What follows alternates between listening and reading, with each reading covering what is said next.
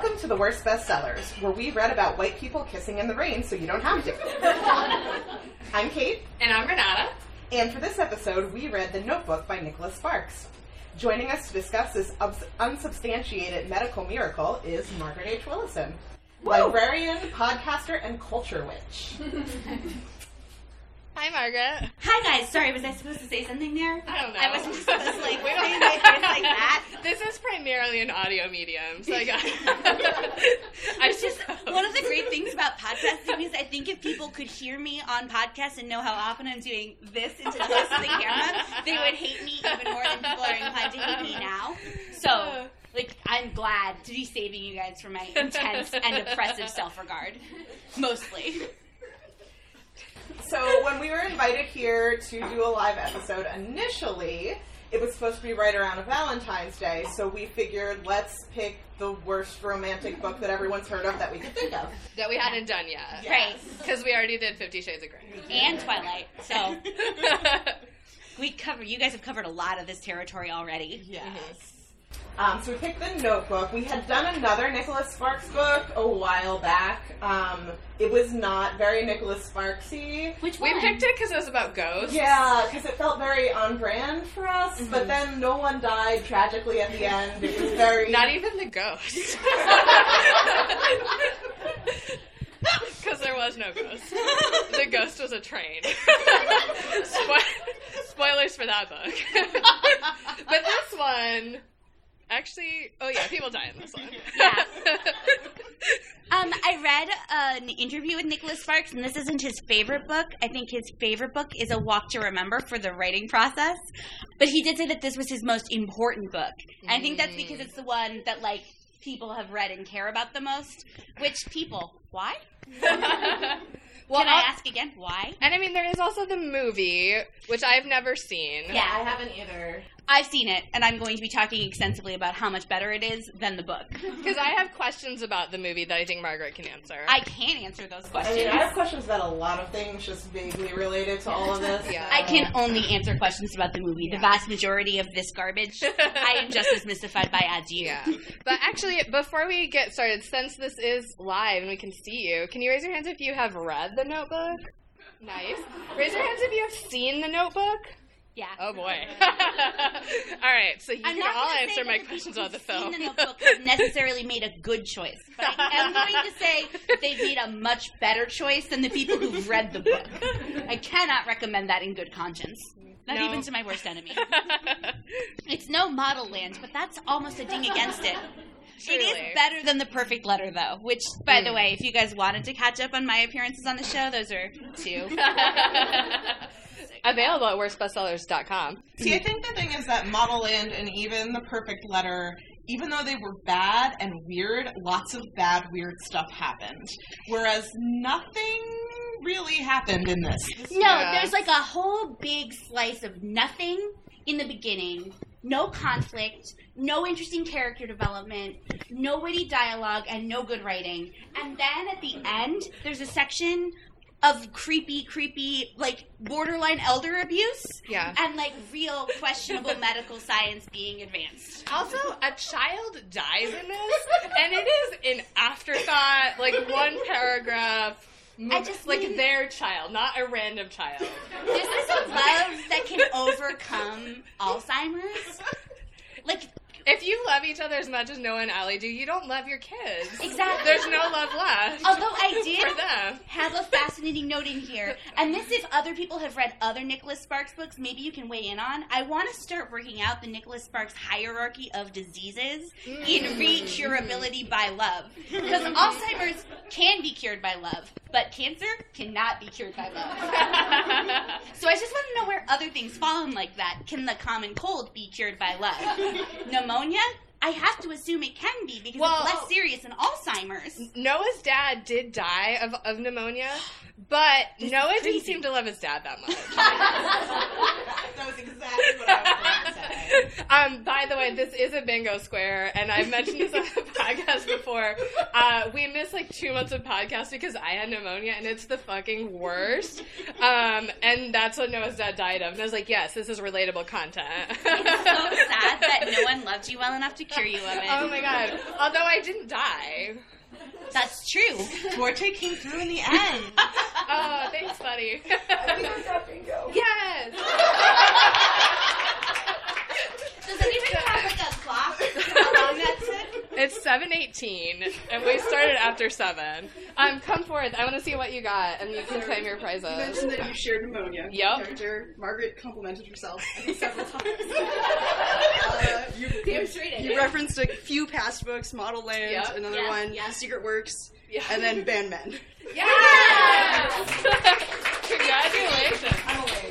Elaine! Yay! Elaine, our one true victor. Everybody else is that. All right. So after this point, if you get bingo, you may silently come up and help yourself to the prize table. And if you make too much noise, we will kill you. Keep that in mind. Mackenzie took her scissors away, though. You think I don't have backup scissors? also, look at these eyes. They could just kill with a glare. Much like, arguably, maybe Allie, who is first described as having, quote unquote, hazy eyes that kept on coming. Yes. What does that mean? Does anyone know? I highlighted that too because it's like I kind like it's silly when you say like she had legs that went like kept going. Yeah, like, like, I get went all the way down to the floor or whatever. Like, yeah. Sure. Like I've read descriptions in noir novels by Raymond Chandler too, Nicholas Sparks. That isn't one of them. Her What- eyes went all the way to the Hazy, like- horizon. Like And it what? was weird. What is hazy when even applied to eyes? Like, like, is she blind? is she blind? She's not blind. Not paying attention, like zoned Sure. out. These Yeah. are these are appropriate applications of the term hazy when it comes to eyes. I don't know what about them would be appealing. I wouldn't be like, oh man, that guy seems like maybe he can't see and he's not looking directly at me. He's looking over my shoulder or something. What a honey. Actually, that's a lie. That's exactly my type. a little blind and not paying attention to me. The number one Yeah, 'cause two turn on in a Because you man. like a challenge. Exactly. And I also like knowing that as my looks deteriorate, so will their eyesight, and so it'll even out. Right? I just want that security. Yeah, you want to be sure that he'll kill your cure your Alzheimer's exactly. That he'll hang around long enough to cure my Alzheimer's, even though this is going to look roughly 15 until it falls apart like the Crypt Keeper. and for the podcasting audience at home, I'm describing my face. Good one, Margaret. Thanks, sir. I, I also don't come like legs do go down to the floor. Like that's that's That's true. Unless you can fly. Also, yeah. well, I mean, I guess you have to land sometimes. It's true. And Mhm. perpetually flying is a whole other story Yeah. that might true. actually be more That's interesting true. in this book. Mhm. Um, but yeah, eyes don't come No, at you. They pretty much stay in your head. Stay here. Yeah, Because if they're coming out at you, that's a whole other thing too. It's a whole nother genre of book. It's a whole nother deal, face wise. So, Um, so that so that's all you need to know about Allie. Yeah. She's got hazy eyes that keep coming. that's not true. You're right. Um, also, we talked why we picked this one because it's like famous and it was Valentine's Day. But also, before we committed to it, I was like, none of us have read this. Let me just skim it real quick and make sure it's actually bad. Because what if it's actually good and we don't have anything to talk about? It would be terrible. And I grabbed it off the shelf and I read two pages and I emailed them back and was like, "Oh, we're good." Like the first page, he's like, "I haven't been warm since George Bush was president," and I loved it. Can we establish something up front? One, like Noah is obviously a stand-in character for Nicholas Sparks. Yes. Noah, Nicholas. Yeah, exactly. So that all works. So building on that, can we also establish that Nicholas Sparks is America's foremost humble, braggy author? Yes, we can. Because like there is nothing that Noah likes better about himself than like how simple and ordinary He's- he is. he's very a simple. very Well, simple. And that's also what Allie likes about him. yeah. Um, let me propose this. Jonathan Franzen exists. Oh, shit. Shit. I don't know, but is he humble braggy or is I mean, he I just think he braggy? thinks he's humble. That's true. That's Yeah. true. Okay, all right. Jonathan Franzen, America's humble, braggiest author. Nicholas Sparks, close second. I mean, if, if we were making a bracket, they would definitely both make the final four. yeah, absolutely. They would be the top two, and they'd be pitted against each other, and it would be a very difficult call. It would be tough. Yeah. And I think it would really come down to whether more people have actually read Nicholas Sparks's books, or whether more people have pretended to read Jonathan Franzen books. I think it also. This is the last thing I'll say, and then maybe we'll talk about this book. Sure. But uh, I think it also comes down to that Jonathan Franzen writes a lot of personal essays, so he's more directly humble braggy. And and Nicholas worst. here, yeah, he's got to he's got to go through a layer of creating a character Sure. through which to humble brag. That's true. and that puts him at a disadvantage. It really does. So this character that he's made to humble brag, his name is Noah. Mhm. He is a very humble and a very hard worker. Mhm. He's from North Carolina, or is he from there? or Does he move there? He's from there. He's very like salt of the earth. You know, works really hard. Mhm. Isn't you know into that like intellectual bullshit. Except Okay, for poetry. Let's hang on. Let's do match game. How hard does he work? he works so hard that the owner of the shipyard that he works for leaves the whole thing to him when he dies. Yeah. Although they are not related.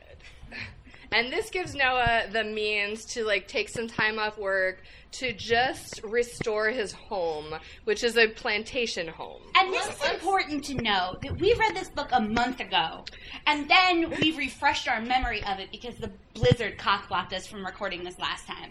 And we were all discussing in advance, and we were like, "So he rebuilds that house?" And we're like, "Yeah, it's like a cabin or like a charming lake home because it's like on the water." It is not. It is a full-on, straight-up plantation home. It's on the cover of the It's book. It's very explicit in the book.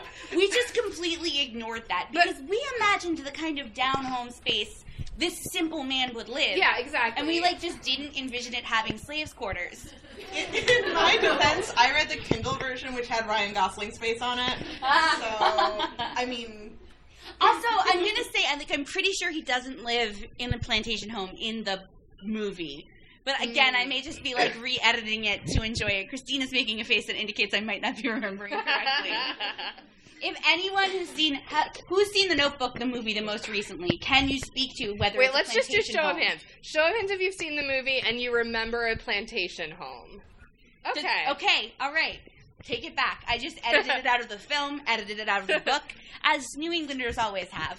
all right, let's let's back up. here at the okay. I just wanted to establish how hard he works. Okay. Which that's how hard. Understandable.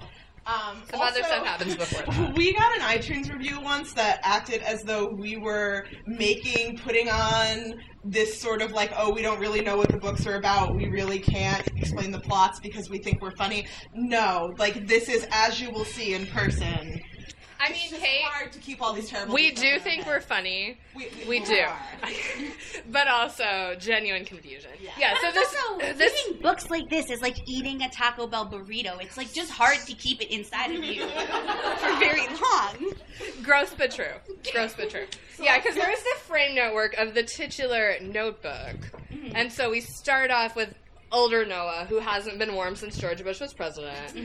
And then he takes us back to the 40s. Yes, he is in a nursing home talking about a woman who we don't get any details about. So, you know, who could she be? We don't know. We have no idea. Who is she? then uh, he starts to write his story of his great romance, bringing them back to the 40s right after the war because he served in the war, of course. Obvi. And a copy of Leaves of Grass saved his life when uh, it shot a a bullet bullet. for him. Yeah, Because he has a poet's soul. he does. And he tragically has never settled down because once when he was 17 years old for a month, he met this girl who was above his station, who he had a, a summer romance with, and then her evil rich parents took her away from town and refused to let her see Oh him no.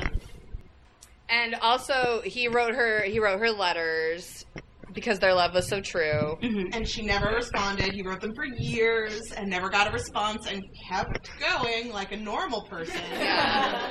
He is like very like OkCupid. Like you match with him like twenty percent he's like No just but never gives up. yeah. Yeah. Oh, I've had a few of those. I can't recommend it in good conscience. but yeah, so he really wants to get back with Allie, but he finally had moved on. And he, as Renata uh, alluded to before, before the war, he worked at a shipyard uh, sorting scrap metal for a Jewish entrepreneur who got lots very rich off the war and you know managed his money really well in a mm-hmm. totally non-stereotypical way Absolutely non-stereotypical. and loved Noah so much and respected him so much that when he died, he left all of the money in the shipyard to him. And because he was so successful, it was enough money that Noah didn't have to work for a while, and he could fulfill his teenage dream of fixing up this old house in his town that he This had old wanted plantation. to do since he was like 15. Yeah. 'Cause he Like has- 15 year olds do. Yeah, because he has a poet slash plantation owner soul. but also, he can't write poetry. No. It is established that he cannot. then, then we cut to Allie's point of view.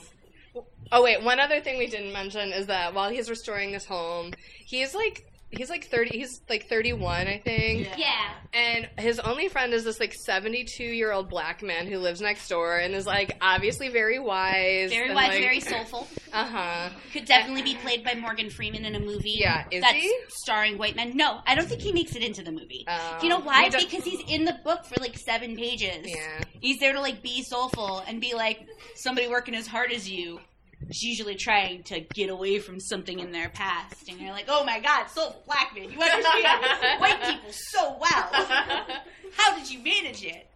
Yes, because obviously, of course, Noah is working so hard on his plantation home to try to forget Allie, Right? but he never can. No. And because I guess it's so notable that he's doing this, it is written up in a newspaper. People are fucking obsessed with his house. know. Which I guess it makes sense. It makes way more sense now that it's a plantation home. Because when it was just like an attractive, like like like a nice home with an open floor plan by the sea in North Carolina. I was like, I don't know, they're making a lot of fuss. Yeah, he's he's on Flip or Flop. No, I'm pretty sure he would definitely be with the Magnolia makeover people. I think he'd be really into shiplap inside the house. Right? We all agree. So they, they've written him up in the paper, and then we cut to Allie's point of view. Uh, and Allie has read in the paper about him restoring this house, and she is engaged to a rich, handsome lawyer who loves her very much. But Tragically named Lon. Lon. but she just she has to know because even though she knows that she's not in love with him anymore, because that would be Obvi. crazy, Crazy. she has to go see him or walk by the house. It's not clear whether she actually expects she's going to see him or just like creepily drive by and look out the window and then go back to wherever To the hell Lon. it is. So Back she to lies to her fiance and says that she's taking a weekend to go antiquing. As you all like, if you're going to lie to your fiance, that is a foolproof one. Yeah. If you're going away for a weekend to go antiquing, he'll never suspect you're sneaking off to bone the boy you loved for a summer when you were 17. The other detail we get is that that summer. Uh, they did have sex, Noah and Allie, but she won't sleep with Lon before the wedding No. because you know Oh, she snap. Yeah. she thinks it's because she wants to wait until marriage, but she knows that it's because nothing will ever match up to the one time she had sex when she was 17 with a guy she never saw again after that. Never. Yeah. I mean, that's the way it is when you lose your virginity at 17 to a man you never see again. Mhm. It's just a, such an important template setting Well- experience that you never fully get over it. I'm not really that. no, none of us. All foreign to me. I mean, a man with a poet's soul and uh, the hardworking hands Yeah. of a. The soul of a poet and the hands of a carpenter. what every woman really wants. it does make more sense if it's Ryan Gosling. Everything makes more sense if it's Ryan Gosling. Except, Except for jazz. La La Land. Jinx. uh, Jinx, you owe me a podcast juice. So, I was gonna cheers with Allie, the microphone. uh, Allie drives by the house, and surprise, surprise, uh, Noah's actually there. And she had totally not planned for this eventuality, so she doesn't know what to do. And he invites her out to have dinner. And then reveals that dinner will actually be cooked in his house. Yeah, because there's no better cook than Noah. There's no better place to eat crabs in North Carolina than in Noah Calhoun's kitchen. Nope. Because he's got those crab traps all over the goddamn place. Trapping those crabs left, and he is trapping them right. It's also important. I just want to put in a note here. We're giving a plot description that gives you a sense that there is some kind of discernible dramatic tension in the early portion of this book. That is fully constructed by our narrative powers. That is absent from the text itself. No. The text itself is just a basic recitation of events. Like she said, like, oh, she's like above his station, and like there's tension about that. Notionally, there could be, and you get the sense that her parents do mind, but it never actually occurs inside the book. No, well, Well, she, her mother eventually says it outright, but prior to that, Noah kind of knew. She it did not necessarily occur to her that that was why her parents didn't want her to see him anymore. But Noah knew, so it, there was no tension because we knew because Noah knew. And then her mother said it outright, and they moved on and never. So this is just a note for now. We're gonna check back in with that note later when there continues to be no discernible rising or falling action. Okay, here's my plantation house of my second read. I thought that they were on a river. Are they on the ocean? Do No. crabs are crabs in rivers? In North Carolina, maybe. Has anyone been to North Carolina? Do you know where they keep their crabs? Outer Banks. Sure, so it's probably there. Is Okay, where Outer Banks, Great. where they keep their crabs.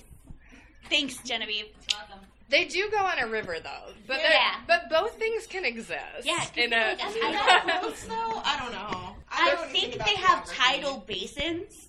And I remember that because that's where, like, after like the super rich English people move over and colonize, when like the next wave of English people came over or indentured servants were freed, the British lords were like, "Fuck you! You can have this shitty land nobody can farm on."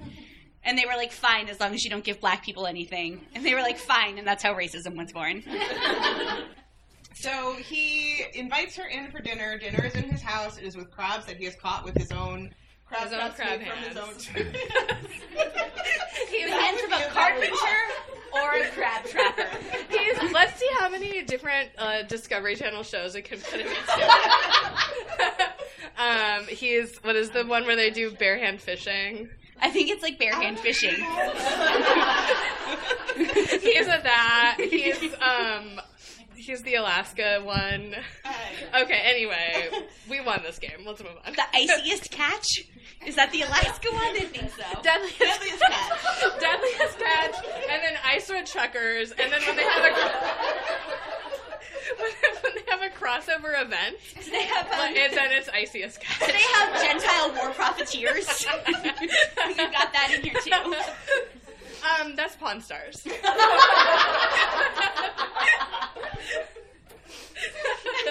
Gee, that just knocked it out of. Great work.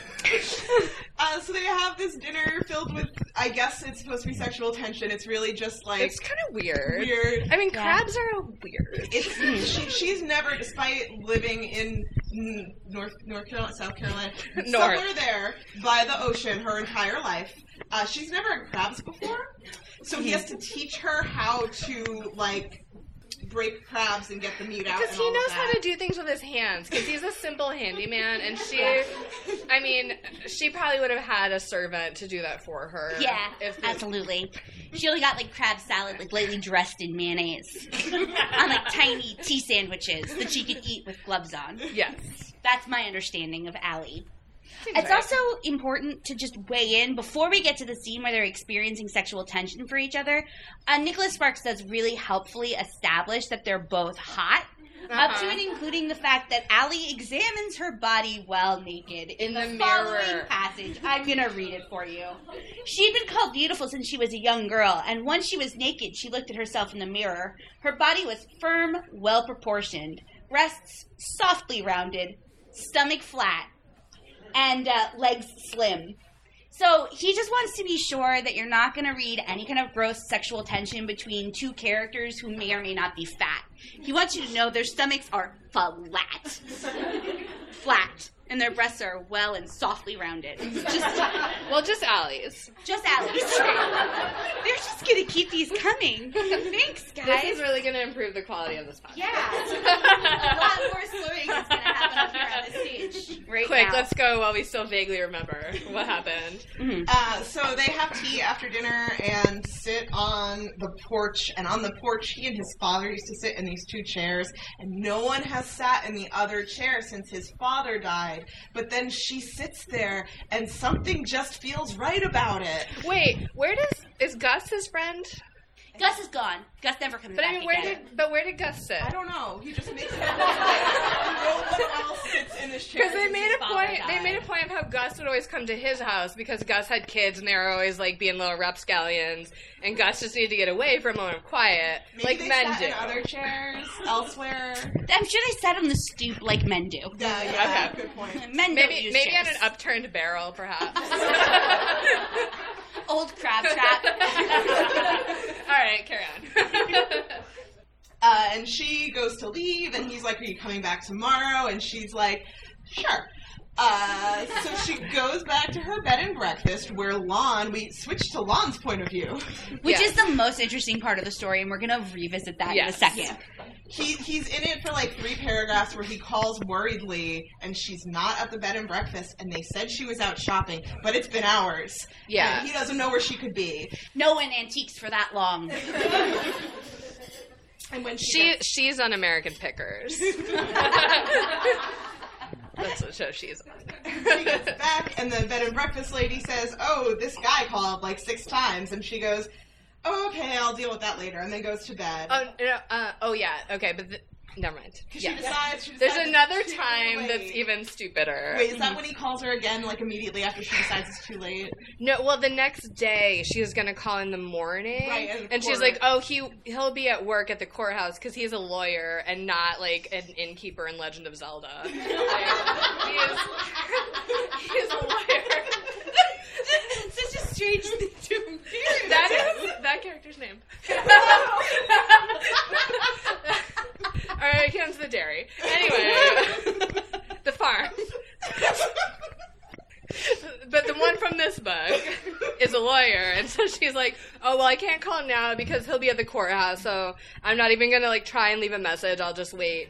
But then he calls her from the courthouse, and it's from his point of view again, and we get him like having to get special permission from the judge. Well, that that's later. Okay, yeah, but I was saying the later. Okay. Oh, okay. Well, because then the next morning, after they go back that night, and he's called like a million times, and she's like, "Whatever." I'm still gonna marry him, but I'm gonna go to bed and then wake up and go hang out with my ex-boyfriend from a month when I was 17. Yeah, yeah. Um, Like you do. she wakes up the next day, puts on like a fancy dress, And she is like, "Is this too fancy?" I don't know. She like debates. which is important for later. Spoiler alert: it starts to rain. Um, if you've never seen the cover of the book before, spoilers. Or the movie poster. yeah. And ignores that decides not to call him because it's too late and he'll already be at the courthouse. Then he calls the bed and breakfast Yeah. right after she leaves, and she drives out to his house and and She, Noah. she drives to Noah's house, but meanwhile, Lon is getting. well, that's Well, after. that's this day, though, isn't yeah, it? but it's later after he tries to call her later. Yeah, Okay, never after never mind, never mind. once he figures it out, he's just like intuitive that she's already slept with another person, Mhm. and like that's why he knows it's important enough to leave his work. Guys, we're not there. Oh my god. Okay. Kait. Okay, Time is a flat circle. but you keep trying to tell this narrative as it happened. I'll, I'll, I'll let it go. He's doing more justice to Nicholas Sparks' narrative than it possibly deserves. So Noah wakes up early and like does work with his hands and like lifts heavy objects and whatever it is men do. And Men with the soul of a poet. yes, but with the hardworking, you Yeah. know, Hands of a whatever. crab man. Yes. And uh, when she gets there, he's like, "Oh, there's this thing I want to show you, but it looks like it's gonna rain." And she's like, "Well, I don't care about rain." So he takes her out in a canoe. He's been in a Actually, canoe wait. Sorry, I said I wouldn't interrupt, but I am because he billed this. He's like, "I have a surprise for you." Yes. And she's like, "Oh my god, what's the surprise?" And he's like, "Well, I'm not gonna, t- I'm not gonna show you the surprise because it's gonna rain." And she's like, "Well, I don't care. I still want the surprise." Mhm. Yes. So then they canoe out with, I guess, sexual tension. I don't know. Yeah, because it's from are- Allie's point of view. Yeah, and there is nothing Allie finds hotter than the sight of Noah canoeing. Yeah, she's like, like his muscled like muscles, like muscles. Just like row Like, that and- boat like and- nobody's business. and he was breathing hard Yeah. and she could like sense like hear his breathing and she Yeah. could see that he was working hard but still it was easy for him And moments like this are one of the important moments when you remember that this is like a narrative written by the old characters on either sides of the frame story. And you just have this uncomfortable moment of being like, is this her husband ventriloquizing her desire for him while rowing? or is this her, like, you just, the authorship was really haunting me during these hard. passages. The Or meta you but that's the whole authorship. premise, premise of our podcast thinking too hard about things no one should have thought about at all. And that's why you should give us money on Patreon because this is what we do all the time. Eh. Uh, but so they're uh, rowing out on the river or ocean or something. it's like a river It's a to a, river. lake and the Yeah. lake is where all the swans are Yeah. Yeah, because what he wants to show her is this cove that is filled with birds, swans swans, but other Swans birds mainly. too. Yeah. And they're all like, "Oh my god, it's so beautiful! Birds exist." And she she is like Jonathan Franzen level hype about these birds. like she's like, yes, this is such a great surprise. This is totally worth it. She is. That is a very good and accurate description. and then it starts to rain, so they start canoeing back to the land. Or no, it's gonna start to rain. They hear the thunder, so he starts canoeing, and he's gonna out canoe the rain. But the rain is too fast for him, and for for him. even such a Even Noah Calhoun. Even Noah Calhoun's rapid crab hands McGee. And if you thought Allie was horny for Noah canoeing regular, like when it's raining, she oh is like my god. Well, I mean, she's very wet. That's all. I can, that's all I can say. but thank you. Slash, I'm sorry. Slash, thank you. It's like downpouring, and he's like, "Oh my god, you're getting wet," and she. And she's like, I love being wet. she's like, yeah. I know she is. She's like, I don't care. Like, let's just stay out in the downpour. It doesn't matter. Nothing matters. And that I think is the point where he starts to look at her in the rain and, her And, translucent oh wait! Oh, and this is. Yeah. this is one of our actual dramatic readings. Yes. So we'll return to Yeah, this. it'll- but it's gross. yeah, you'll get all the detail. And you guys are going to get to have the benefit of how gross it is live and in person. Get ready, be excited. And like Allie watching Noah Rowe.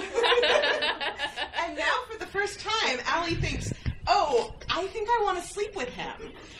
Which she apparently we're supposed to think she hasn't thought at all prior to this, despite all the sexy rowing. Mm-hmm. So they go up to the house and dry off, and then have sex in front And, of the fire. and he brings her like his like clothes that are too big for her to wear. And she looks so cute in them. So cute. That's how things work like really just for like a day and a half, they just have sex over and over again. Meanwhile, Lon's like calling and calling and calling.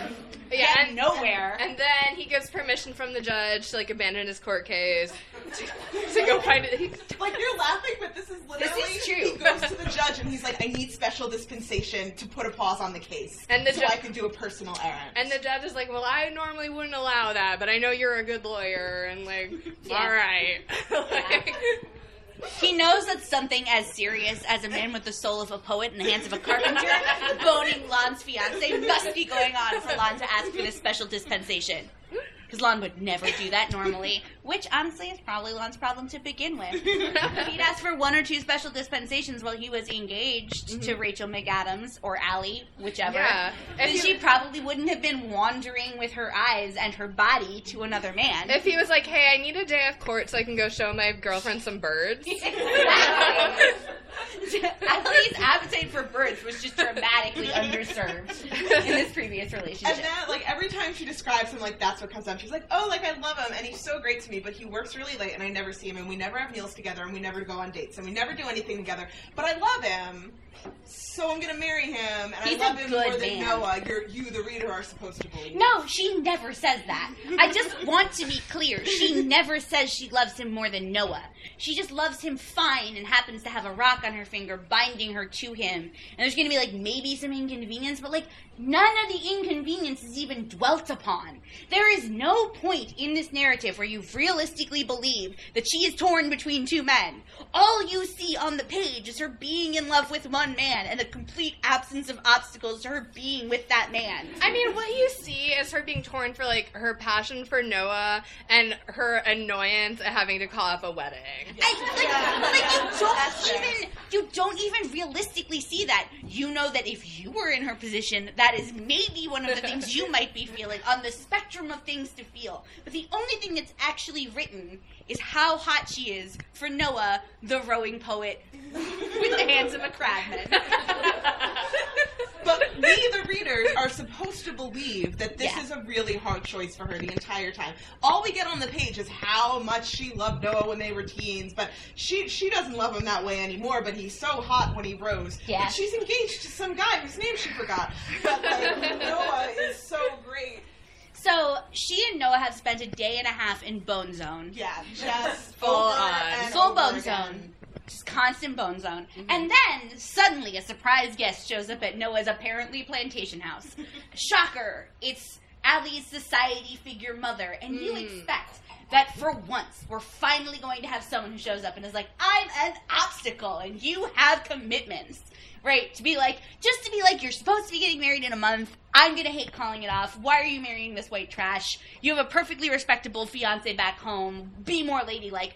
Any of a number of things that Joan Allen actually does do in the movie. And in Oh. fact, she's just like, hey, I'm here to remind you that I totes knew this is where you were going to be. Also, you have a fiance. You should think about that piece. Whatever you decide is cool with me. I love you. You're my daughter. She also comes out and says, "Oh yeah, he wrote you Oh, letters yeah. for two years, and I just didn't give them to you, Right. Because I just thought that that should end, and that it happened, and it was over." But I thought it was puppy love, and I see now I was wrong to think that. Yeah. Which in the movie, again, is a dramatic moment where she's like, Why didn't you ever write me?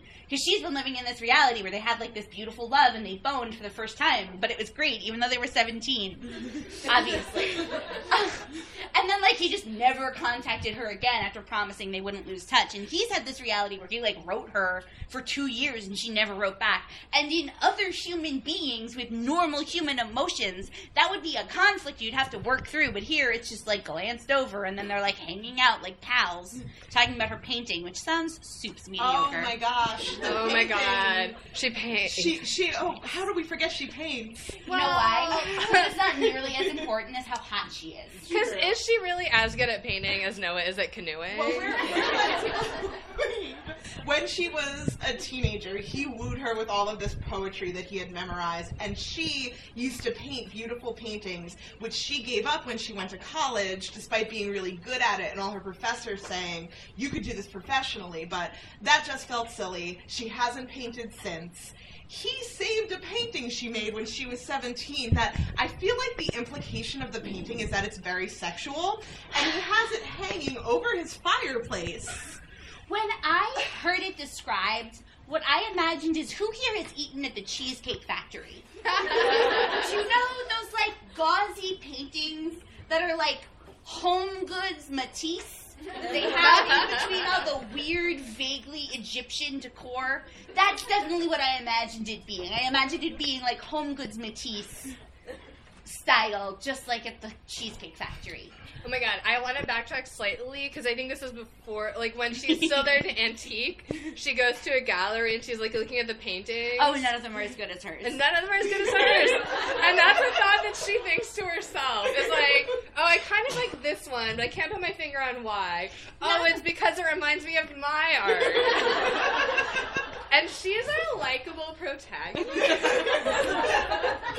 And when she comes home from Noah's the first time, she stops on the way to buy art supplies and then draws Noah and then brings it to him the next day mm-hmm. when she goes back before the swans and the boning for a day and a half and all of that. Very famous seduction technique. Yes. Favored by all people who've seen the 1997 classic Titanic. she does indeed draw him like one of her French girls. yep. so while Allie's mom is there, she's like, just so you know, Lon knows about this and he's on his way. So you need to make a decision and go deal with that. But like I understand now that this was true love and you know when you were 17 and this boy was trying to sleep with you and we left and I decided that you should never talk to him again like I was destroying your life. I see that now. But you know, go off and make your decision. Mm-hmm. So Allie gets in the car and drives back to her B and B, and sees Lon's car there and knows that she needs to make a choice. And she decides what the choice is, and then it ends. oh my god! Well, well, What- this this story, Right. the story ends. But Yes. how could it possibly conclude, you guys? I have Yeah, no well- idea. My heart is in my throat. Well, then the next part is just like the guest book from her and Lon's wedding. just replicated here. So we go back to the, the elderly couple in the nursing home, and it is a good day for this unnamed woman who we don't know who she is because it's a surprise. And she is like very talkative and asks the elderly gentleman whose name we don't know because it's a surprise. You know, oh, that's a beautiful story. Who does she choose? And he says, well, you know, by the end of the day, you'll know because he knows in his heart Right. that she will come back to herself and understand what the ending of the story is before the end of the day. And Because you know what? Love can cure, guys. Great job! Everybody's keeping track. I appreciate that so much. he, he tells her the story, he makes up like fake names when she's like, Oh, who are you? He says, His name is Duke, is what he says. I just think it's important you know he calls himself Duke. And he also notes that there's a reason for why he's using fake names. Uh huh. And the reason And I isn't- was like, oh, are they in witness protection? Did they murder Lon? If only. so much better. He's in a crab trap. so anyways he reads her this story and she's like intrigued and then he like squires her around the old folks home and they like walk to the water and she like flirts coquettishly with him and we're careful to note that even though she's old y'all she's still super beautiful Very, very hot still. because It's Nicholas. Sparks does She's not want you to read about ugly people feeling love for one another, even if they're old. He knows you only want to read about hot people in love at any age. yeah. all the people who work at the nursing home like always tell him because now we're into first person zone how Yeah. like he's they their love is so wonderful and he's so good with her and like oh you know he's so wonderful and he can't believe they can't believe he's so devoted to her They've, Do ne- not they've send never your seen old anything people like to this nursing home. this is just a note we're going to elaborate on later. Because they do not have good policies in place. No, they don't. Uh, so he she so gets, much elder abuse would be going on under these circumstances because they'd be like, "Oh my god, it's so cute. Old people love each other." It's like old people can do dark things to one another too. Stop infantilizing them and protect the people in your charge, and don't allow them to sneak into each other's rooms at night, especially when one of them has like a degenerative brain disease that would seriously impede her ability to consent. Maybe I've gotten into this early. So- to the part, yeah. this day that he finishes the story for the nth time, she does miraculously get her memory back at the end of the day and realize that he's telling her their story. Mm-hmm. And the doctors continually, we're told, are so shocked. So Because baffled. they've never seen anything like this No. where someone can stay so lucid. and medically, so they can't possibly There's understand just it. No, there's no scientific no medicine that explains this it. could be happening. But guys, y'all know what's causing it. What's curing the Alzheimer's, everyone? but after their beautiful day together, uh, she sundowns and starts seeing like gnomes, Gnomes. or something in the Which rooms. is what happens to Allie when she experiences Alzheimer's. She sees gnomes everywhere. Which is so normal and such a. Just like. It's exactly the symptom you expect from someone suffering from Alzheimer's, right? It's like textbook Alzheimer's, gnome hallucinations. well, the other day I Number went to one Web- with I- a bullet on WebMD. Yeah, I was gonna say I went to WebMD because I was seeing gnomes, and it told me I had Alzheimer's. It didn't tell you But- you had Travelocity on your Hulu. it told me I had network connectivity problems now. uh, so she she starts to lose it again, and he's so discouraged, but he still goes every day and reads her from the story. And then in his room, reads the letters that she wrote him. At which point, we realize they had known that she was getting sick, so she decided they were going to write their love story together. Yeah. So she wrote all those parts about how hot she was for him when he was rowing. Yes. He didn't write those parts through her, which is vaguely comforting. But then you have the bigger question, which is who the fuck wrote Lon's perspective? they let him out of the crab cage and made him write it. or they killed Long. They were like, please detail very carefully all the emotions you experienced when you suspected Allie was boning a man with the soul of a poet in the hands of a crabman instead of you. And you had to get that dispensation from a judge to come and try and win her back. Talk al- about your internal journey. This is also where we learn that they had a child who died when he was four years old. And BD. As like one sentence in Yeah. like the list Like, of we- oh we had five kids, one of them died when they were four. But the other ones are like mostly fine. Like But also, this is also where she says that like him being good as the father is so sensual. Well, everything about him. Yeah. the way you just bounce back from So, that. guys, I'm just gonna read the bit where she's describing the experience of losing a child, and you can try and find the part where she says that It's all in the same letter, but okay. Um, so he's describing their son died. Uh, in times of grief and sorrow, I will hold you and rock you, and I will take your grief and make it my own. When you cry, I cry, and when you hurt, I hurt. And together we will try and hold back floods of tears and despair and make it through the potholed streets of life. Yeah. And like it's also kind of comical because the suggestion here is like if Allie wasn't crying over their dead child, Noah would be totes cool with it. He'd be so chill. He'd be like, "Whatevs. We have four others. It's fine." hmm But since Allie's crying, he cries. Since Allie hurts, he hurts. Um, the letter from Allie is also where we. It seems to imply that he had no idea she had Alzheimer's until she wrote this letter. Which is not really like either he's extremely inattentive, or I mean that, that's just not how it, directly- works. Actually, it directly contradicts the narrative where they find out she has Alzheimer's together, and there's Yeah. like this scene. in the narrative, they talk about like how she started forgetting things and how she got lost in town one day and they took her to the doctor. And then in the letter, it's Oh, like, I found! I found it! I found it! I have I was like, I. Here, flip through. Thanks, guys. While we figure out where in the different forms of this book I've we've bought from like- many, many different public institutions. Guys, everyone use your public libraries. They're very valuable, not least when you don't want to spend money on a fucking book like The Notebook.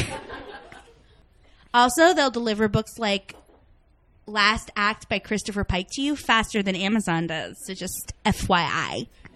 Okay. Here okay. Here are just a few random lines from this letter that I've highlighted. One, I find your love for our children very sensual and exciting. So gross. Two, God is with you. He must be, for you are the closest thing to an angel that I've ever met. Three, I know you thought me crazy for making us write our story before we finally leave our home, but I have my reasons and I thank you for your patience. And though you asked, I never told you why, but now I think it is time you knew. We have lived a lifetime most couples never know, and yet when I look at you, I am frightened by the knowledge that all this will be ending soon. Wait, but for we both know my prognosis and what it will mean to us. I see your tears and I worry more about you than I do about me because I fear the pain I know you will go through. There are no words to express my sorrow for this, and I am at a loss for words. So I love you so deeply, so incredibly much, that I will find a way to come back to you despite my disease. I promise you that. And this is where the story comes in. When I am lost and lonely, read this story just as you told it to the children, and know that in some Never tell your children this story. we should have put inappropriate sexual letters to your children as a bingo. Yeah. Um, uh, let me just finish the sentence and then we'll jump back. Uh, know that in some way I will realize it's about us. And perhaps, just perhaps, we will find a way to be together again. Also, okay, so in we read Bridges in Madison County, And that, if you did not listen to the episode, that also features this mother leaving these incredibly sexually explicit letters for her children. About and an affair she had with someone not their father. not their father, yeah. And they read it at the kitchen table and they're like, oh my god, this is so beautiful. I can't believe we never knew this about mom. It's like, what? And that's like, those kids and Noah and Allie's kids should be in a support group together. of just like, our parents did not have great boundaries.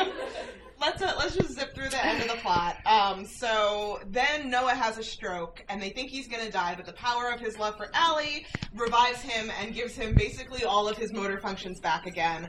And the first night that he can get up and move around again, he walks to her room in the middle of the night. A nurse stops him. No, no, no. Before the nurse stops him, he describes himself as as invisible as baby pigeons.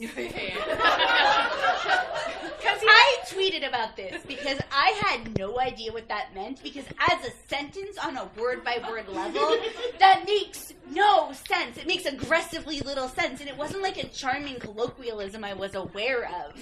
Right? But apparently this is actually a thing because we have pigeons in the city all the time, but they actually raise their children in like In rock suburbs. cliffs and like holes in buildings so you never see baby pigeons because baby pigeons are fucking terrifying to look at. Image search, I'm correct. This But is actually something I knew because it comes up a lot in like um, paranormal, unexplained cryptid shows that I watch. Professional cryptozoologist Kait. Because if we don't see baby pigeons, what's to say we don't? There's not Bigfoot's places. oh, shit. is what it boils down to. But So, like- continue. So like he's not actually as invisible as baby pigeons because he's like a grown adult man who cannot move very quickly, like inching down the a hallway towards his Alzheimer's ridden wife. And this nurse catches him and is like, Noah, And she's the mean nurse. you know I can't let you in there. And he's like, it's our wedding anniversary. And she's like, you know what happens every time she goes in there? She screams and cries and is emotionally traumatized. He's like, but it's our anniversary. And she's like, okay, I've worked here for five years and I've never let anything like this happen. But right now, I'm going to just go down into the basement conveniently to grab some more pens for the nurse's station. And who knows who could go into whose room while I'm down there. And I'm like, really? Take better care of the elders in your charge. This is not okay. So then we get to the real, the real healing power of love is that he goes into her room, and she recognizes him, and then they maybe have sex. They may be boned to death. They maybe, yes. Okay. It's one of our dramatic readings, so I don't want to spoil anything for you, but we're going to get to it, and then we can debate whether it is boning to death or whether it is just light frottage to death. But also, I is this an appropriate time to reveal what you discovered about the sequel to this book? Yes! That exists? yeah. Because I am captivated. So I was reviewing the things that go on in this book via the SparkNotes of it, which I'm pretty sure Nicholas Sparks himself wrote because they are so pleased with all of the writing in this book and think that one, Nicholas Sparks is such a poet, and two, that this whole book is just like a long love letter to his wife Kathy, from whom we may now note he is divorced. Oh.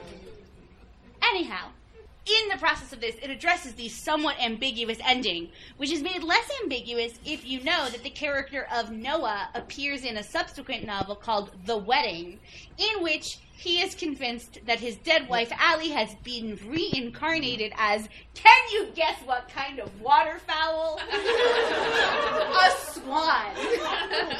Allie has been reincarnated as a swan. Has anyone read The Wedding? You've all let me down.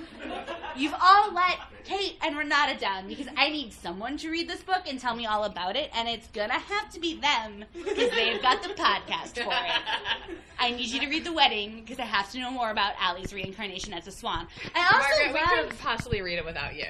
I I don't. Oh. I played myself. also, I, this is a question I have for you about the movie. Yeah. because I was tweeting from the Worst Bestsellers account and I was looking up uh, gifs from the Notebook, of the movie, to put in our tweets, obviously. And there were a bunch of Rachel McAdams doing this and saying, "I'm a bird." What's that about? I have no recollection of that whatsoever. And then there's another one of them together, and he's like, "If you say you're a bird, then I'm a bird too." That's just what the GIF is captioned. I didn't watch a video clip, but there were a lot of these GIFs. All that I remember about the movie is that I really believed that Rachel McAdams and Ryan Gosling wanted to bone each other mm-hmm. all of the time, which is the chief thing that they need to convey as actors in that film, and was also true about them at the time of the filming because they were boning each other. Two, that James Marsden was once again Wait, he's in this movie? He's Lon, oh. obviously. Oh my god, where's where's Lon? Deep cut. Oh, boy. Because James Marsden always plays the guy you don't choose at the end of the movie. this is shocking. Except for in 27 Dresses, which is one of the most defensible things about 27 Dresses. The best thing about the very mediocre romantic comedy 27 Dresses is that it understands that James Marsden deserves to be a romantic lead. He is very handsome, Yes. very charming, he can wear the hell out of a suit. he can sing. He can sing. I bet he can sing better than Ryan Gosling. As I have never tweeted out, everyone I- can. yeah. I can sing better than Ryan Gosling, I cannot sing well at all. I'd But- just like to take a moment to wish a happy 11th birthday to that joke. the joke about James Marsden, not the joke about La La Land. That's pretty fresh. Yeah. That's like tops 11 months old. Um, Boy. And Uh, that's that book. shit. Yeah. That's the book report, everybody. And now we go to dramatic readings. Well, do we have anything else to say about this book before we move on to dramatic readings? Oh boy. I mean, we said a lot already. I think if it comes up in the midst of dramatic readings, we can do that. just roll with it. Yeah. Yeah. And we said so many things. Yeah. We said a lot. You guys have been such a good and attentive audience, and we really appreciate that. Uh, so our first dramatic reading is when Noah and Allie are have met again for the first time, Mm-hmm. and I'm going to be reading Allie, and Renata will be reading Noah. That's right. And I'm just gonna say you're looking pretty. And there is uh, to ch- check off another square on some of your bingo cards. This is a book where the point of view wildly shifts mid paragraph. Uh, so that happens here. We, uh, we divided it as best we can, but if it seems confusing to you, imagine how we feel. And with that thought, she realized how much had changed since then. They were strangers now. She could tell by looking at him. Could tell that 14 years apart was a long time. Too long. What is it, Allie? He turned to her, compelling her to look, but she continued to stare at the house. I'm being rather silly, aren't I? she asked, trying to smile.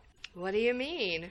This whole thing, showing up out of the blue, not knowing what I want to say, you must think I'm crazy. You're not crazy. He reached for her hand, and she let him hold it as they stood next to one another. He went on, Even though I don't know why, I can see this is hard for you. Why don't we go for a walk? like we used to. Why not? I think we both could use one. She hesitated and looked to his front door. Do you need to tell anyone? He shook his head. No, there's no one to tell. It's just me and Clem. That's his dog. Uh, even though she'd asked, she had suspected there wouldn't be anyone else, and inside she didn't know how to feel about that. But it did make what she wanted to say a little harder. It would have been easier if there was someone else. They started toward the river and turned on a path near the bank.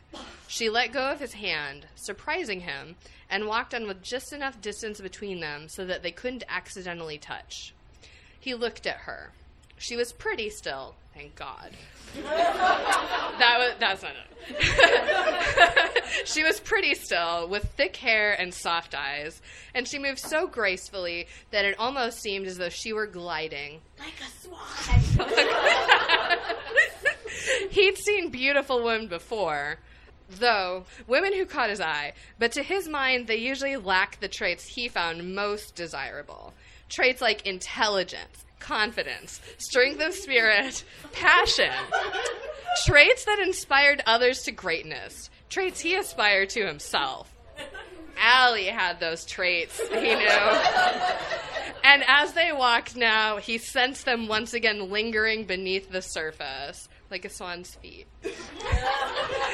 A living poem had always been the words that came to mind when he tried to describe her to others. And by others, I guess he just means Gus. And I guess what you want to know about Allie is that she has the face of a beautiful woman, but the heart of an uggo. Amen. Uh, this is, We're gonna read about the paddling scene now, you guys. Yeah, get ready. uh, and because of all the weird point of view shifting, we're just going to alternate paragraphs because otherwise we'd be skipping every other line. Noah paddled hard as dark clouds. yeah, he did. That's what she said in the letter that she wrote to her. This is the notebook. It's not Fifty Shades of Grey. When they say paddling, they don't mean it that way. That's in the, the notebook after dark. Soon rain began to fall, a light sprinkle at first, then gradually harder. Lightning, a pause, then thunder again. A little louder now, maybe six or seven miles away. More rain as Noah began to paddle even harder, his muscles tightening with every stroke. Thicker drops now. Fuck, this is filthy. falling, falling with the wind, falling hard and thick.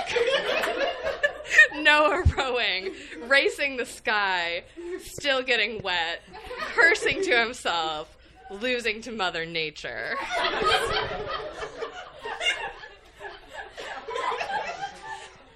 The downpour was steady now, and Allie watched the rain fall diagonally from the sky, trying to defy gravity as it rode on westerly winds that whistled over the trees. The sky darkened a bit more, and big, heavy drops fell from the clouds. Hurricane drops. Allie enjoyed the rain and leaned her head back for a moment to let it hit her face. She knew the front of her dress would soak through in a couple minutes, but she didn't care. She did wonder, though, if he noticed, and then thought he probably did. She ran her hands through her hair, feeling its wetness. It was wonderful. uh, It felt wonderful. She felt wonderful. Everything felt wonderful. Even through the rain, she could hear him breathing hard, and the sound aroused her sexually in a way she hadn't felt in years. A cloud burst directly above them, and the rain began to come down even harder, harder than she'd ever seen it. Allie looked upward and laughed, giving up any attempt at keeping dry, making Noah feel better. He hadn't known how she was feeling about it, even though she'd made the decision to come.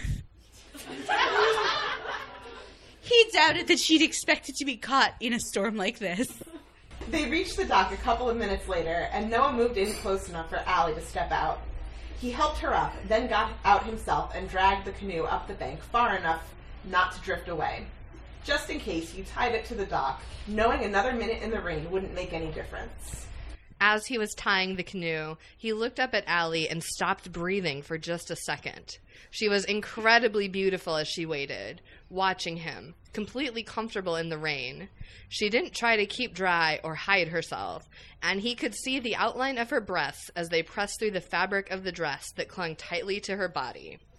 It wasn't a cold rain, but he could see her nipples erect and protruding, hard like little rocks. He felt his loins begin to stir and quickly turned away. Embarrassed, muttering to himself, glad the rain muffled any sound of it. Is it his boner? A question all of us ask as one. What noise do his loins make when they're aroused? Maybe they answer that in the wedding.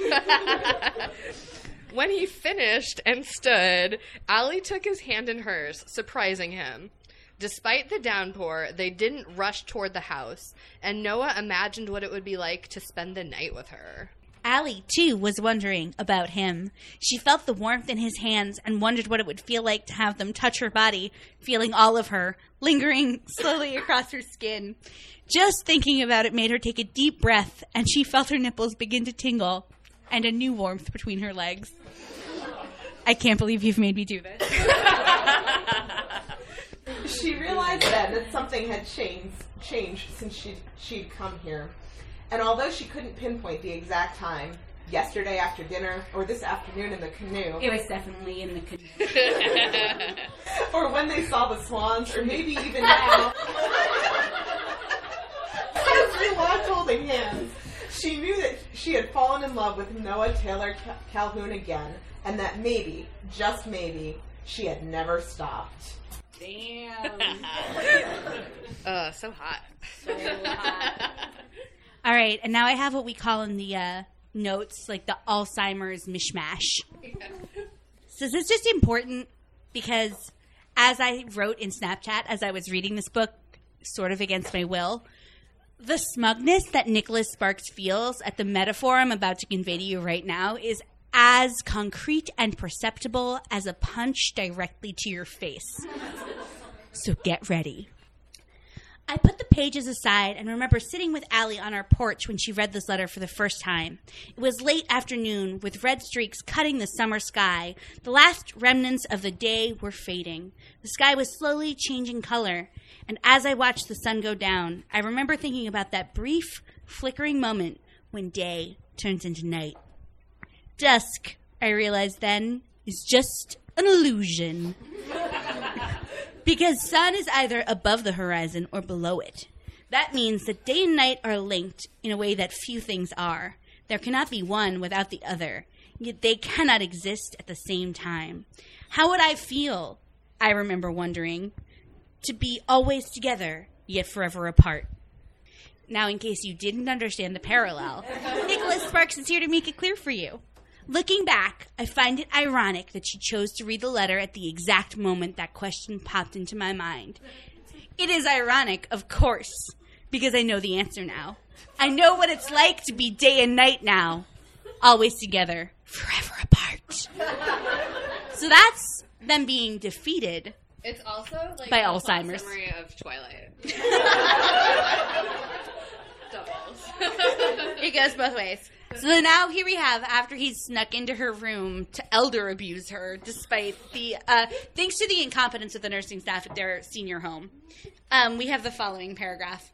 And you guys can help us decide if it is boning to death or light frottaging to death. Uh, then I reach across and gently touch her face, soft like powder. I stroke her hair and my breath is taken away. I feel wonder, I feel awe, like a composer first discovering the works of Mozart. She stirs and opens her eyes, squinting softly, and suddenly I regret my foolishness. For I know she will begin to cry and scream, for this is what she always does. I am impulsive and weak, I know, but I feel an urge to attempt the impossible, and I lead towards her, our faces drawing closer. And when her lips meet mine, I feel a strange tingling I have never felt before in all our years together, but do not pull back. And suddenly, a miracle. For I feel her mouth open, and I discover a forgotten paradise. mm, A forgotten paradise. Unchanged all this time, ageless like the stars. I feel the warmth of her body, and as our tongues meet, I allow myself to slip away as I had so many years ago. I close my eyes and become a mighty ship in churning waters, strong and fearless, and she is my sails. I gently trace the outline of her cheeks, then take her hand in mine. I kiss her lips, her cheeks, and listen as she takes a breath. She murmurs softly, Oh, Noah, I've missed you. Another miracle, the greatest of all, and there's no way I can top, stop the tears as we begin to slip toward heaven itself. For at that moment, the world is full of wonder as I feel her fingers reach for the buttons on my shirt, and slowly, ever so slowly, she begins to undo them one by one. And that is the final line of this novel. it's it's also Do we need, do we need a minute to we should have warned you. we'll take an intermission so you can process. Just kidding, we have to keep going. Um, that's also a plot summary of Breaking Dawn. but seriously, wh- what is that? What is that? How the movie ends? No, the movie ends with them falling asleep next to each other and dying. Oh Jesus! Like a decorous movie about old people overcoming Alzheimer's to find each other through true love ought to, although frankly, let's all be real. How many more times would you have watched that movie if it had none of the old people parts and only the hot young people parts? like eight to nine to twenty times more often I would have watched that film. I've seen that film maybe twice, and I would have watched it at least thirty times if it was just the hot old people. And then also if you could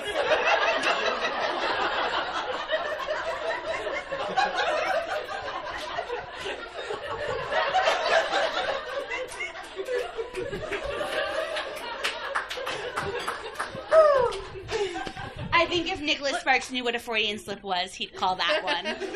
I mean, listen, I, like, let's not be ageist. There's definitely hot old people. Just this Patrick Alzheimer's. Stewart does exist. Yeah, just this Alzheimer's.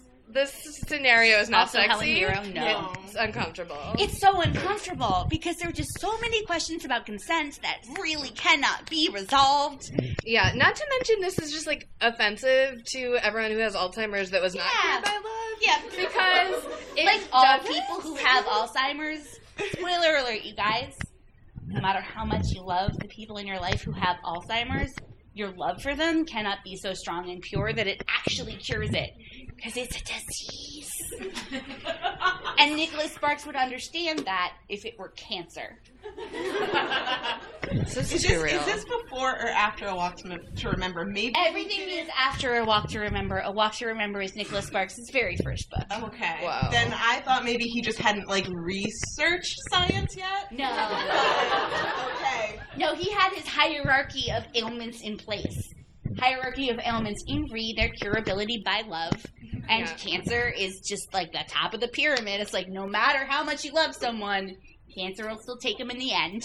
Cancer is stronger than love. Nicholas Sparks says so. well, I read a lot of Lurlene McDaniel's books. I yeah. I knew that one. yeah. uh, shall we play Would You Rather? Uh, sure. Would you rather marry a handsome lawyer who loves you fine or a boy who you knew for a month when you were 17? But with the soul of a poet and the hands of a crab. Um, I would obviously marry the lawyer. Obviously, marry the lawyer. First of all, the lawyer is not. There's no gender associated with the lawyer, so it's possible Uh-huh. the lawyer could be a woman. So right off the bat, that It's like that. It's like the riddle where the the doctor's The doctor's, the doctor's his mom, and you can never guess it because doctors are always men. Yeah, it's just like Yeah, the lawyer was a woman. Also, I'm pretty sure we've established on this podcast that I can be bought very easily, and that if this person is willing to keep me in the lifestyle that I am accustomed to, I am happy to go against all of, you know, yeah. whatever. Yeah. that should be one of our Patreon milestones. By Kait. yeah. Renata, do you know what I have? What do you have? Hands. do you know what else I have? Crab. A soul. I do not have crabs. How dare you? You know what I don't have? The income of a well paid lawyer. You know what I need? That. Also, the health care. Yes, that's important. I have health care right now, but I'm only so attached to my job, so I'd love to have another method of getting that health care. Mm-hmm. Um, I want to marry Lon the farmer from Zelda. Lon the farmer and or Also, innkeeper. yeah. I've been thinking about. It. I think it's gonna be Lon Lon. but but I'm sure I could call him Lon. I'm sure he'd let you. if we were married. Well, he loves you okay, so he'd let you call him whatever. Great. Uh, okay. Would you rather have Ryan Gosling take you canoeing in the rain or explain jazz to you? I think I have to go with jazz entirely Wow. because if I'm in a canoe with Ryan Gosling, I can't get away. I'm stuck in a canoe with him for as long as he wants to show me swans or whatever. Whereas if I were standing listening to him explain jazz, I could do that sort of like slow. On your way out the door. Yeah, Just, oh, like, yeah, inching slowly Okay, backwards. I, somebody I know is over there. Oh my Yeah. god, Thelonious Monk was very original with his fingering. Whoa! Yes, he was a pianist. He was a pianist, I think. Or a saxophonist. Either way, fingering is very pertinent to jazz and not just a sexual term. You filthy minded monsters. Learn a little culture and get your heads out of the gutter. That said, I would definitely rather be in a canoe. You know why? I'm a great swimmer. If I needed to escape, I definitely could. And like if he's canoeing, that's a lot of his breath for mansplaining that's just being absorbed. Good point. That's a Yeah. good point. You can't row and mansplain at the same time. That is just science. Yeah. Um, I would also go canoeing with him. Uh, I like canoeing. That sounds more Also inherently fun Yeah. than being at the jazz club. Especially if someone else is rowing. yeah. And um, you know, I mean, I'll row a little, but he's he's so much stronger than me. Sure. Great. He can do most of the work. All right. Last up, would you rather eat a home cooked meal made by Noah, probably it's crabs, or eat at Steaks and Cakes? For those of you who don't know, Steaks and Cakes is the fictional restaurant from the movie Christian Mingle. And, and we are sponsored by Steaks and Cakes. Steaks and Cakes, the restaurant that only serves steaks and cakes. Uh, I would obviously, I think that it is well documented at this point that I really appreciate our sponsors, sponsorship from Steaks and Cakes, and also continue to enjoy steaks and cakes. And I'm allergic to crab. You know what I love? Steaks. You know what else I love? Cakes. I mean, I don't not. You know what I'm pretty indifferent to? Crabs. Which I do not have So I'm gonna go with steaks and cakes. Fantastic. You know, I I'm vegetarian, so I don't eat crabs or steaks, but I do hella eat cake. So I'll be there at Steaks and Cakes. I'll join you for the dessert course. It'll be pretty great. We great when they put that full cake down in front of you. Okay. Yeah. All right, we're gonna now move on to some readers' advisory, where we will suggest books or movies to read instead of or in addition to the Notebook. Although y'all don't read the movies, watch them. You, c- I guess, you could read the screenplay if you were like really. I think I'm the only one who brought a movie to recommend. I did too, actually. Oh, great. Well, I don't know if yours is more of a reading movie. You can tell them to read it and watch it, but mine is for sure a watching movie. Yeah, mine too. Uh, I will say before we start that um, we had hoped to have copies of these recommendations here, but we're so good at recommending things that they don't have any copies because they sold them all. Yeah. You, they, you knew what we were going to suggest and you bought them already. So you should write these down and buy them because obviously they're that good. Mm-hmm. Mm-hmm. Or we will have this full list on our website, worstbestsellers.com. Then you can, you know, pull that list up in your phone and come back and buy it at an independent bookstore, such as this one. Yeah. Maybe start with your movie since we got off on that movie channel. All right. I'll start with the movies? movie you definitely shouldn't read, but you should watch. It's called Brief Encounter, and it's set also during World War II, and it is about star-crossed lovers. Although in this case, it's like an average suburban housewife and a British doctor who fall in love with each other very, very deeply and watch Tarzan together, but can't actually have sex because they're too British and reserved. Mm. And then they just part tragically, and things are tragic. And there are trains, and I'm just saying it's full of longing and beautiful shots. David Lean is a phenomenal director, and you don't have to take my word for it because it's part of the Criterion collection. so Oh, this shit snap. is legit. My movie is not part of the Criterion Collection, but it should because it's great.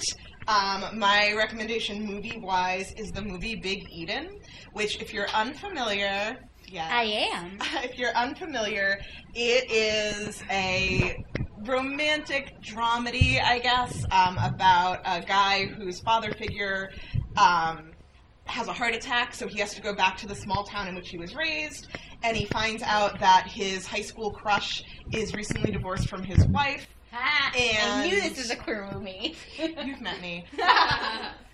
Um, and they Also, start to heard of it, so. develop like a really deep friendship that is maybe more, but at the same time, the guy who had a crush on him in high school is also starting to woo him and his father figure by cooking them healthy meals.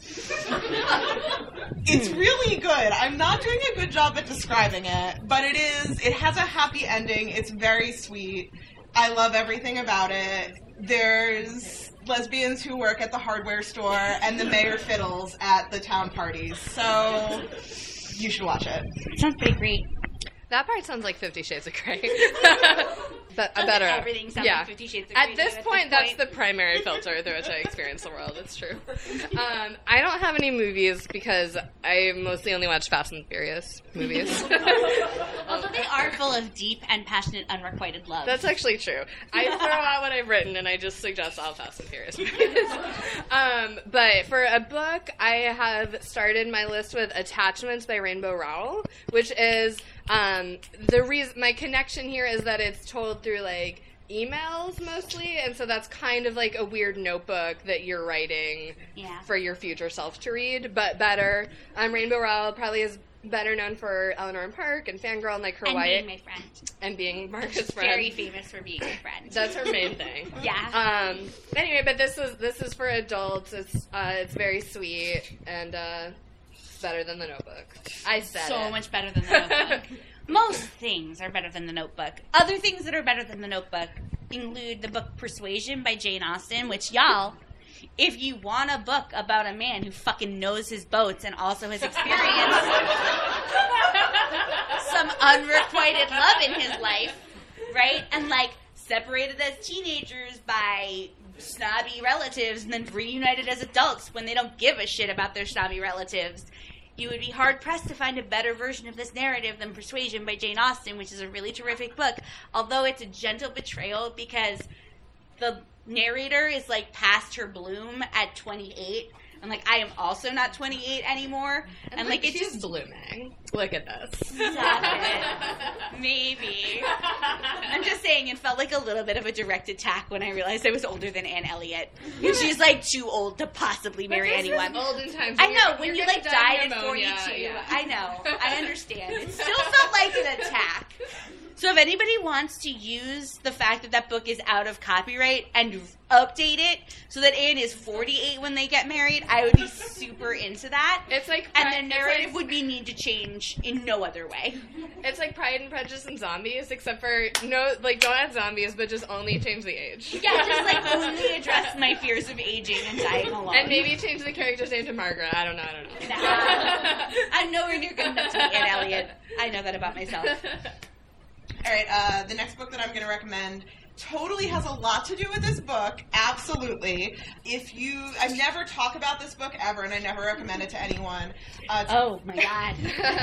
For Aristotle reasons. and Dante. Oh, no. of the universe. It's not the one you have up on your screen. no, it is not. Betrayed. Um, by Benjamin Sáenz. It is so good. It has letter writing and longing and I don't know. Really, it doesn't have that much to do with this book, but it is a much better love story, and I love it. And I haven't recommended it in like three episodes. Yeah, and guys, just this is an important side note. There is an audiobook version of this book, and it's narrated by Lin Manuel Miranda as that girl in the great cardigan at the back of the bar knew. Yes. So just pertinent to those of you like us who are obsessed with Hamilton. I knew that was on the cards, and I just wanted to give that to you guys because I think we still have a bunch more candy necklaces on the table. Yeah, everyone should take one even if you didn't get bingo Yeah. afterward. Um, okay, my other one again, it's it's not that related, but it does have the kind of email narrative, whatever. It's Where'd You Go, Bernadette by Maria Semple. Um, great. It's a great epistolary novel. Yes, I love it. Uh, we're running late, so I'm not going to talk that much about it, but you can look it up and check it out. It's great. And I have one more to recommend. It's uh, Anna and the French Kiss by Stephanie Perkins, which is an extremely charming YA romance that does uh, like forbidden love and attraction so much better than the Notebook does. I can't even say, but it is pertinent to the Notebook because Anna's dad, who's wealthy enough to send her off to boarding school in Paris, is a clear spoof on Nicholas Sparks and a really, really, really good one. So it just there's so many layers to enjoy there. It's a great love story and it's also a great skewering of Nicholas Sparks. So you should Two just for read it for sure. Z's. All right, my last recommendation is actually a recommendation for people who liked the Notebook, not for people in general, unless it Yeah. like your bag. Uh, and that's The Time Traveler's Ri- a Wife by Audrey Niffenegger. Not particularly my cup of tea, but it is it is very much like this book. So if There's a lot of sex with uncomfortable consent boundaries. yes, and a lot of like sadness and tragedy and being And lots of attractive white people in love with each other, but separated by circumstance. Exactly. Yeah, and Rachel McAdams plays the lead in both movie adaptations. Oh, so really? she does. It's one of the many movies in which she's the partner purpose. of a man who time travels and knows nothing about time traveling. There's actually an article on I think the Mary Sue about how each time travel movie she's in, she has to know less and less and less about how the time travel works. Like they're slowly erasing her mind through time travel and brain damage. I do want to say real quick. I think that book is better than the Notebook. I don't. I don't want to go on record as saying it's worse. But all right, my last one. This is, I think, people. If you genuinely like the Notebook, you probably would also like this other book we did for this podcast, which was The Bridges of Madison County by Robert James Waller. I didn't like either one of them, but they were weird in very similar ways that I, I think, the Notebook lover would love Bridges of Madison County. All right, so we'll have these up on our website, worstbestsellers.com, and maybe some other ones. Um, and now we will quickly mention our candy pairings, which you have seen because they're on this table if you are here live. Well, mine, I said it was tearjerker sour candy. That candy is actually taken off the market, so what we have here. For some reason, I don't know. Nicholas Sparks has a vendetta against it because he's the only one allowed to drink cheers. That's probably true. Nicholas Sparks and cancer. And that's it. um, so what we have here in the room is warheads, but it's the same concept. It's very sour. It doesn't actually make you cry, but it's just sort of like gross and chemically. And there you go. I was not particularly original. I just recommended Werther's Originals because old people eat them. and they also bone maybe to death in this book. And my candy pairing was a candy necklace with a fake jewel, uh, because it's a pretty basic and mediocre candy that thinks it's much fancier than it is. So um, again, we've got these candies here. If you are here in the room, please take one before you leave. If you aren't, suck it. If you aren't, please go to your local convenience store and purchase the candy of your choice. You're an adult.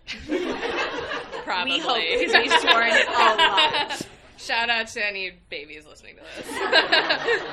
uh, okay, now we'll play our favorite game, the Rock Paper Snikt, where uh, Kait will say who Dwayne the Rock Johnson would be if he were in this book, and I'll say who Wolverine would be if he were in this book, and Margaret will choose which most enhances the book, or paper, which is to leave the book as is. Right.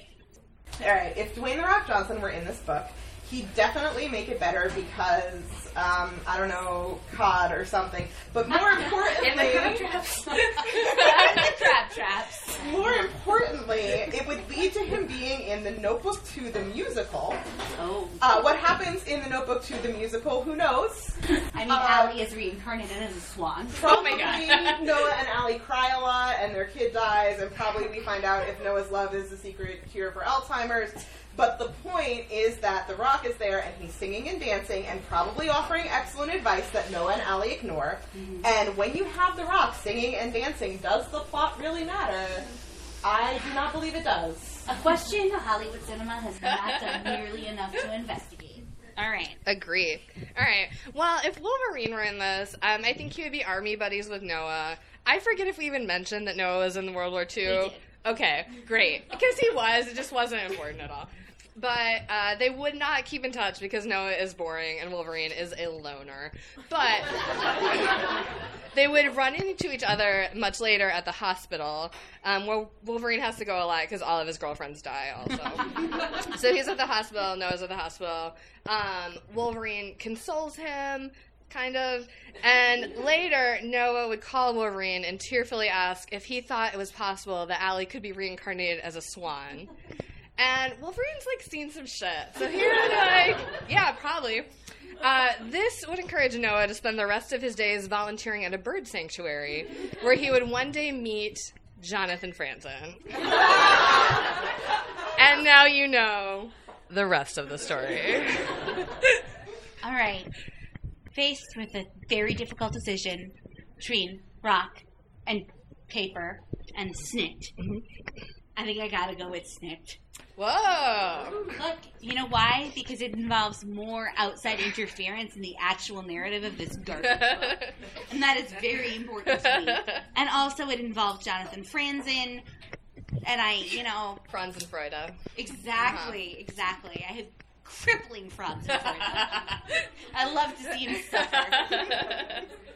I do hella want to see the Notebook 2, the musical, I which was on The Rock's That was, Instagram. yes, yeah. an Easter egg from The Rock's Instagram. if anyone else obsessively follows Yeah. The Rock's social media. Shout out Uh, to The Rock out- if you're listening oh. to our podcast. I was Oh. gonna say shout out to Liette for linking me to that. I think Oh. it was you, right? Yes. Yes. All right. We'll move on to the moral of the story. Mine is don't get pneumonia or Alzheimer's. Gorgeous. Uh, mine is love literally cures all. Literally. No, literally. And mine is all houses of note in Southern books are plantation houses, and you are a fool to assume otherwise, even briefly. So true. All right, now is the time when my cat Duarte weighs in. Uh, some people have asked if I would bring Duarte. He is tragically not a service animal, and he is not here. But I have something that's almost better. Uh, also, he will Skype in to share his opinions. This is the prop getting song. She is getting a prop. It's this. She has it. So I have to tell you how incredibly on brand this is. So this is a painting of Duarte with a book, although perspective wise, it kind of also looks like he has a toothbrush at a weird table. this is this is a painting, and what I'm gonna say might make you want to stop laughing, but you can keep it. It's okay. Um, my grandmother, who has Alzheimer's, painted this. Yeah. Uh, she she likes painting now. It makes her happy. So Just like Allie. yeah, oh my god, yeah, I, I forgot about that even. You could cure it. Shit. Sorry, Grandma. Um, so she sent me. She has painted multiple paintings actually that are based off of photos of Duarte, except they're all of black cats, and Duarte's gray, so it's not great. But I mean, just that black is probably one of the 50 shades of Whoa. Okay. Anyway, so just imagine this is Duarte. And Imagine it grayer than it is right now. Yeah, now. imagine him a little bit grayer. And Christian, both in the Oh. gray sense and the mingle oh. sense. Duarte does not like being compared to Christian Grey. We connected a little early there. How dare you? All right. Uh, so we did get Duarte to Skype in. Mhm. So uh, let's hear his thoughts on the notebook. what you got, Duarte?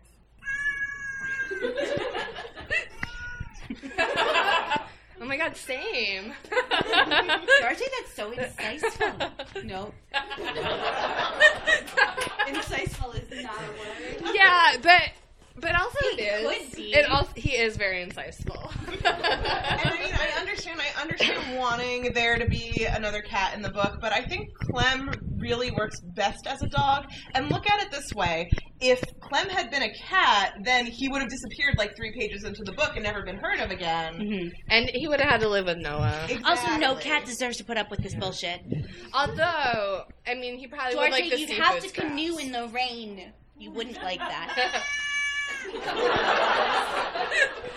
Great point. All right. Well, Duarte, thanks as ever for your insight. oh my god, I'll be home soon. you know where your food dish is. All right. Do any humans have any closing thoughts? Nah, I got all my thoughts out, man. And I do want to reiterate one more time just how offensive it is to believe that love can cure Alzheimer's because it's it's real. Yeah, it's real. Alzheimer's is as real as cancer, Nicholas Sparks. Yeah. I would say this book is more offensive than bringing your grandma's painting to a public event to make fun of. and I will also say that I could not paint a better painting than this. I mean, I couldn't. I sure couldn't either. So great job. All right. Well, um, thanks to everyone who came out tonight. Let's Thanks, clap for you.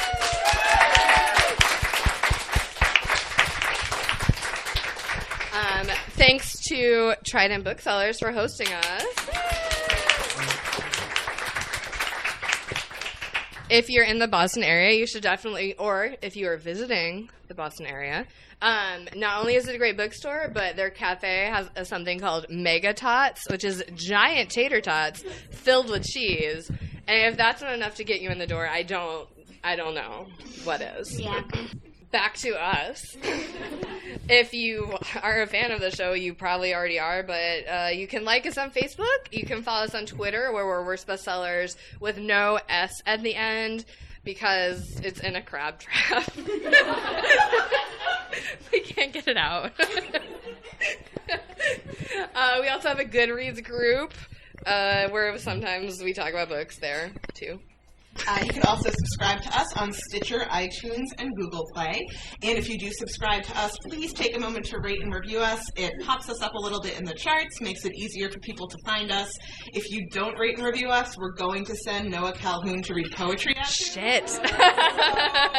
Preemptively, just skip that altogether. Um, we also have a Patreon account at patreon.com slash worst bestsellers where you can pledge a small recurring monthly donation to help us do things like buy equipment for doing a live show or buying treats for Duarte so he doesn't get angry when we Skype him into a live show. We're buying candy for Buying- For people who attend for humans. show. See, you're helping yourself. We also uh, will record bonus episodes. We send out a newsletter to subscribers. It's great. You should give us money.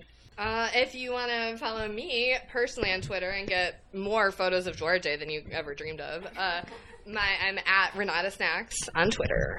And if you want to follow me personally on Twitter and hear me bitch about my day job a lot, I'm at 14 across. And if you want to follow me on Twitter, I'm at Mrs. Friday Next. In addition to that, I write a weekly newsletter. You can follow us on Twitter at Two Bossy Dames. That's T W O Bossy Dames, spelled exactly the way you'd expect to. You can also subscribe to that newsletter at tinyletter.com slash two bossy dames, spelled the same way as our Twitter profile. And finally, if what you really love about me is my voice and the um, self congratulatory way I laugh at all of my own jokes. You can get more of that and my thoughts on television by listening to my TV podcast called Appointment Television. You can find that at atvpodcast.com. Also, I'm on Pop Culture Happy Hour sometimes, but like, whatevs. They can take care of themselves. They're NPR. Woo!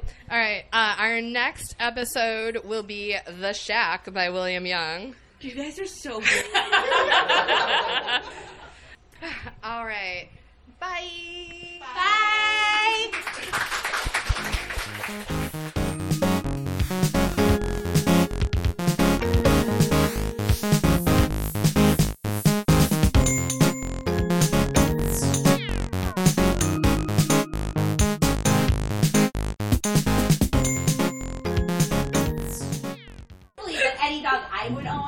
would be able to fetch me glasses of wine.